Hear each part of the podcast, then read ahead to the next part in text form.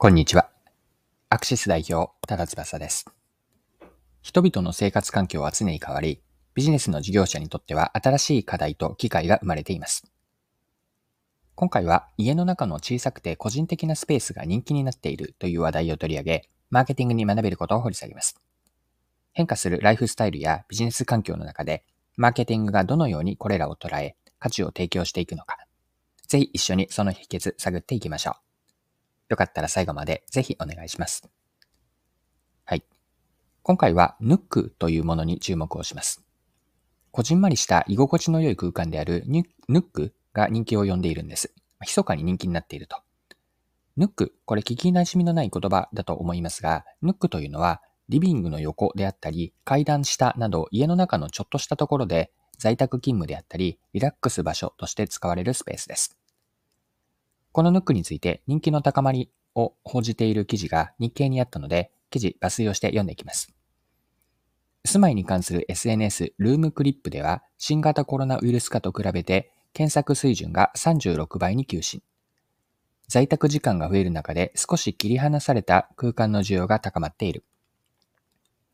愛知県長久手市の会社員石川さん43歳が2022年11月に建てた自宅には1階のリビング、ダイニングの横にちょっとした畳敷きの小上がりがある。中には作業台とディスプレイ、ゲーム機、本棚が備えられており、扉はないが、縦格子とのれんがちょっとした目隠しになっている。自分がちょっとした作業をしたり、子供がこもってゆっくりしたりできるようにヌックを設けたと石川さんは話す。きっかけはコロナ禍。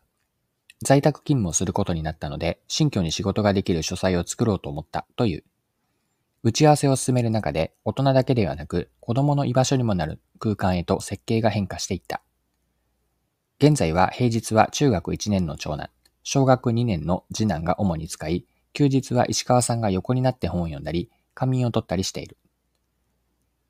適度に他のスペースから脇に離されている感覚と、繋がっている感覚の両方があるので、ヌックは家族全員にとって心地よい場所になっていると笑顔を見せる。以上が日経の2023年6月21日の記事からの引用です。ヌックに求める人間心理が興味深いんですね。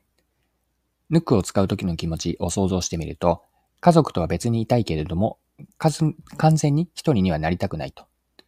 または、家族と一緒にいる雰囲気は感じつつも、自分一人だけの時間を持ちたいと。こんな気持ちもあるでしょうし、他には、トイレとか、あとはお風呂場ですかね。これらほど密室感はなくて、程よい個室感で目の前のことに集中できると。このような適度に家の中での他のスペースからは切り離されつつ、家族と繋がっている感覚の両方があると。こういった気持ちがヌックを使うものに求めるものなのかなと。はい。で、ヌックへの人気がじわりと広がっている背景には、家にいる時間が以前より長くなって、一日の中で家族と共に過ごす時間が増えたことがあります。家族同士で物理的な距離が近い時間を持て余すという状況に、まだ心身ともに適応していね、適応しきれていない様子が伺えます。その受け皿がヌックとして表面化したわけです。こうした世の中で起こっている新しい事象であったりトレンドをいかに察知するかはビジネスでは大事な視点視点です。見出した新しい現実においてどんな新しい問題が生じているのか、そして問題への解決策は何かなんです。今3つ言ったんですが、ではこの新しい現実、新しい問題、そして解決策、これらのそれぞれをヌックに当てはめて整理してみましょう。新しい現実ですが、新型コロナウイルスの影響で在宅勤務が定着し、自宅での過ごし方が質と量の両方で変わったと。人々の自宅での生活時間が増えたことで、自分自身の生活スタイルであったり、家族間のコミュニケーションにも影響を与えています。こうした新しい現実において、ではどんな新しい問題が生じているかというと、自宅で過ごす時間が増えた結果、家族と一緒にいる時間も増えた分だけ、一人での時間や個人的なパーソナル、個人的なそのパーソナル空間が減ったことというのが挙げられ、家族と一緒に過ごす時間と一人になる時間のバランスを保つことが難しくなったと。こんな新しい問題が生じているんです。で、このような新しい現実と新しい問題に対する解決策として自宅にヌックを設ける、設置する動きが見られるんです。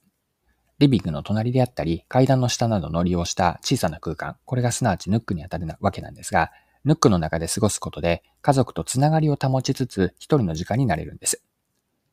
生活環境が変化することで、新しい現実において何かしらの新しい問題が起こります。新たな問題への解決策を作り、お客さんに価値として提案することで、ビジネスの成功につながります。はい、そろそろクロージングです。今回は家の中の小スペースですね。ヌックを取り上げて学べることを見てきました。最後に学びのポイントを振り返ってまとめておきましょう。世の中で起こっている新しい事象やトレンドを察知することでビジネスでは機会を見出すといいでしょう。つまり、新しい現実においてどんな新しい問題が起こり、その問題への解決策は何かです。生活環境の変化による新しい現実において生じた新たな問題を見出し、その解決策を作ると。